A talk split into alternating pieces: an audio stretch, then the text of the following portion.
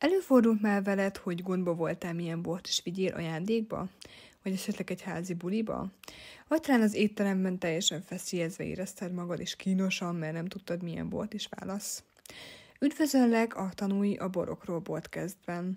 Egy boltcastben, amely nem csak a borról szól, de rólad is, hogy számodra elérhetővé tegyem a tudást, melyet bárhol kamatoztatni tudsz. Tekints engem egy amolyan zsebszomeliernek, és hagyd, hogy segítsek neked meghozni pár döntést. Szeretném, ha magabiztosabban mozognál a borok világában, és hogy ne nagyon érezd magad görcsösen, amikor a borokra telelődik a szó.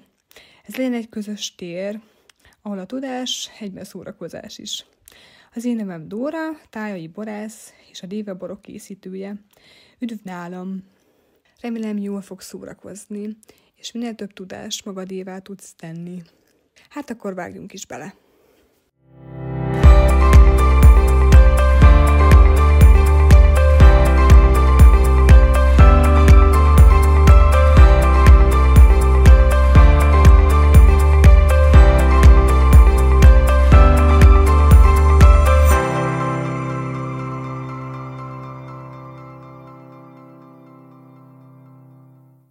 Sziasztok, és üdv egy újabb podcast epizódban. Az utóbbi időben kicsit eltűntem, hiszen rengeteg munkám volt, nagyon sok minden felhalmozódott, és éppen ezért nem volt módomban felvenni új podcastet, de most akkor itt az ideje.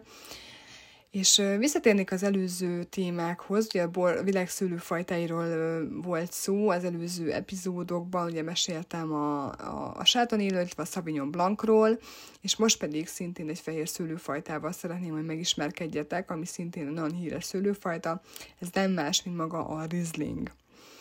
Jazzy Robinson egyébként egy nagyon híres és elismert borszakíró mondta egyszer, hogy a Riesling egy rendkívül félreérthető fajta, vagy sokak szemében egy félreértett szőlőfajta, és ugyanakkor azt is mondta, hogy ez viszont az egyik a borok királyaként is definiálta magát a Rieslinget.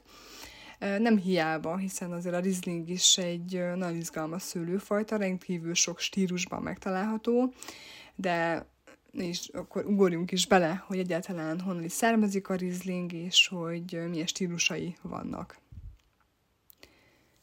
A Rieslingre abszolút jellemző, hogy nagyon szereti a hűvös klímát. Kifejezetten a hűvös klímájú területeken érzi jól magát, de természetesen megtalálható egyébként melegebb éghajlatokon is. Nagyon jól bírja a hideg teleket, és nagyon jól tolerálja is ezeket a nagyon hideg és a hideg teleket is. A Riesling szintén egy nagyon aromás szőlőfajta, kifejezetten gyümölcsös, virágos aromák találhatóak meg benne, és magas savtartalommal rendelkezik, illetve közepestől egészen a magas savtartalmú borokat ad, és a szőlő születi érettségét, hogyha eléri, tehát akkor megfelelően, akkor általában az érett szőlőből készült Rieslingek kifejezetten zöldalmás, körtés, citromos, citrusos borok születnek, illetve hogyha kicsit így délebre, vagy kicsit moderáltabb, mérsékeltebb, melegebb éghajlaton ilyen csonthéjas gyümölcsök jelennek meg inkább, tehát az őszi barack, a sárga barack, és esetekben akár trópusi gyümölcsök, akár mangó, ananász is megjelenhet a Rieslingben. A Riesling stílusa egészen a száraztól, az édesig, a könnyűtől, az egészen testesig terjed. Tehát tényleg egy nagyon-nagyon széles palettája van. A savasságát megtartva, a cukrot, illetve az aromákat felhalmozó fajtaként kifejezetten alkalmas késői szüretekre is, ahol száraz, napos, őszi idő van, és éppen ezért ugye készítenek belőle nagyon édes, már ugye többet szőlőszemekből készült és késői születelésű borokat is. A Riesling egyértelműen Németország legfőbb szőlőfajtája, túlnyomó részt ugye itt található meg, kifejezetten a hűvös éghajlaton uralkodik, tehát az egyenlítőtől északra található 50. szélességi fok felett helyezkedik el, és talán, hogyha mondjuk így Németországot nézzük, akkor a leghíresebb Rieslingeket, hogyha azt számon vesszük, akkor egyértelműen a Mosel régióból származó Riesling az, ami kiemelkedő. Itt a Mosel régióban az északi szélességi körök miatt erről a területekről származó Rieslingek jellemzően könnyebb testűek, mint a déli régióba származóak, viszont közepes édességgel bírnak, tehát ilyenkor hagynak egy kis maradék cukrot benne, pont amiatt, hogy a nagyon magas savtartalmat ezzel kompenzálják, és egyensúlyba hozzák. A legjobb, kiválóbb szőlőültetvények a Mosel folyó partjának a meredek déli, illetve délkeleti lejtőire telepítették, ahol kifejezetten köves talaj van, és ez azért is nagyon fontos, hiszen a Mosel folyó, ugye nem tudom, hogy esetleg láttatok el, vagy láttál olyan képeket Moselről, ugye nagyon-nagyon meredek szőlőültetvények találhatóak ott, és ugye úgy kell elképzelni, hogy van a folyó, keresztezi tulajdonképpen a két lejtőt, és nagyon meredek a lejtő, és ahogyan a napfénye visszaveri a napsugarakat, vissza a köves talajra, és ugye a kövek beleszívják ezt a napfénynek a melegét, és így alkalmas arra, hogy beérjen a szőlő. Mivel, hogy egyébként nagyon magasan van, és ugye maga, mondtam, eléggé hűvös maga az éghajlat is, éppen ezért szükség van valami melegségre, és éppen ezért vannak ott köves talajok, hiszen ezek tudják a nap melegét beszívva visszasugározni a szőlőbe, és ez emiatt tudnak érni, vagy beérni a szőlők. Általában a Mosel Rieslingek kifejezetten ilyen citrusosak, magasabb tartalmú borokat adnak, kifejezetten drágák ezek a borok, hiszen általában ugye a nagyon meredek hegyoldal miatt szinte teljességgel lehetetlen ugye géppel bemenni oda, hiszen ezek ilyen teraszos elhelyezkedésű ültetvények, és mindent kézzel csinálnak, tehát kézzel művelik, kézzel diszfret van, hogy ez is befolyásolja az árát magának a bornak. Hogyha kicsit délebre megyünk, haladunk, akkor találjuk Rheingaut. A Rheingau szőlőültetvényei szintén meredek, déli fekvésű lejtőkön található, és itt a Rajna folyó keresztezi itt, illetve a Rajna folyó mentén vannak az ültetvények. Itt tipikusan már a közepes savtartalom, közepestől magas savtartalomig tartanak a borok, és kifejezetten több testtel rendelkeznek itt a borok.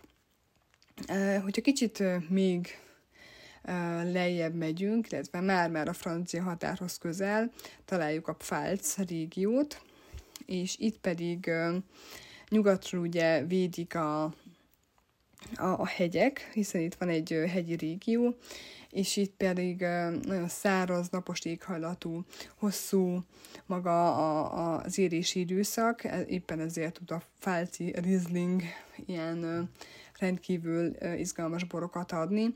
Itt is megjelenik, itt is viszonylag magas savtartalmak a borok, viszont van természetesen valamennyi maradékcukor is bennük, és rendkívül izgalmas, tehát itt már a csonthíjas, gyümölcsös aromák jelennek meg, amiket így mondtam is, a legelején őszi barack, sárga barack aromák jelennek meg.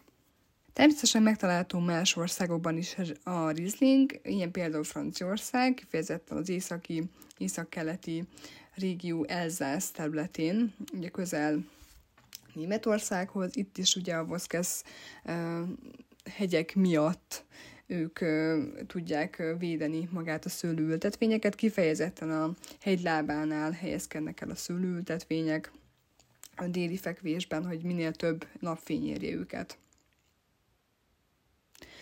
Nagyon intenzív, citrusos aromákat, vibráló, virágos aromákat ad maga ez a Riesling az Elzászból.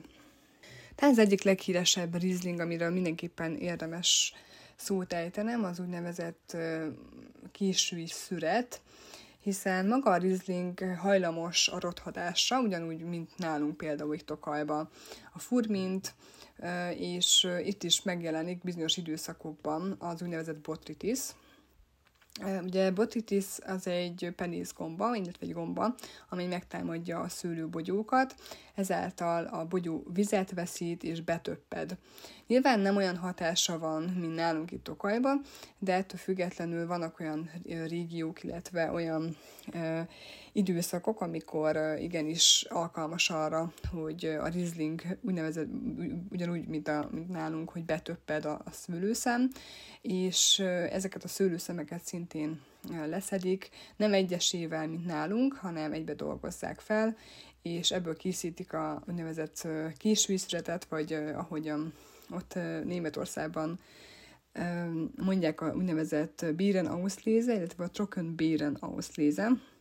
Tulajdonképpen úgy néz ki, mint a mazsola, olyan mértékben töpörödik össze, és éppen ezért nagyon édes, nagyon intenzív, gazdag ízű maga ez a Trockenbeerenauslese is, kifejezetten mézes, karamellás, csirnthéjas jegyekkel együtt, sárgabarackos jegyeket is hordoz magával, tehát nem tudom, hogy mennyire kóstoltatok már Trockenbeerenauslesét, nyilván más stílusú, mint az aszú, tehát egyáltalán nem hasonlítanám az aszúhoz, de természetesen hasonló maga a hatása magának a botritisznek, és éppen ezért érdemes amúgy megkóstolni, hogyha esetleg Németországba jártok, és lehet, hogy itt Magyarországon is lehet azért vásárolni valahol.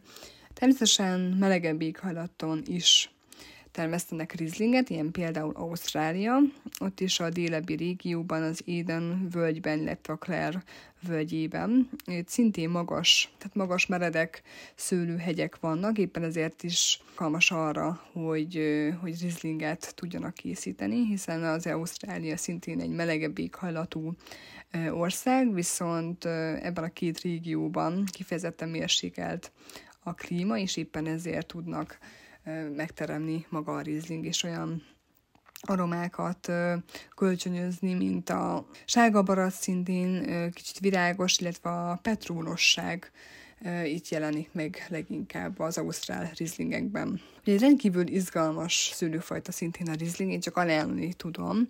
Én most pont voltam Németországban, úgyhogy beszereztem egy pár palackkal.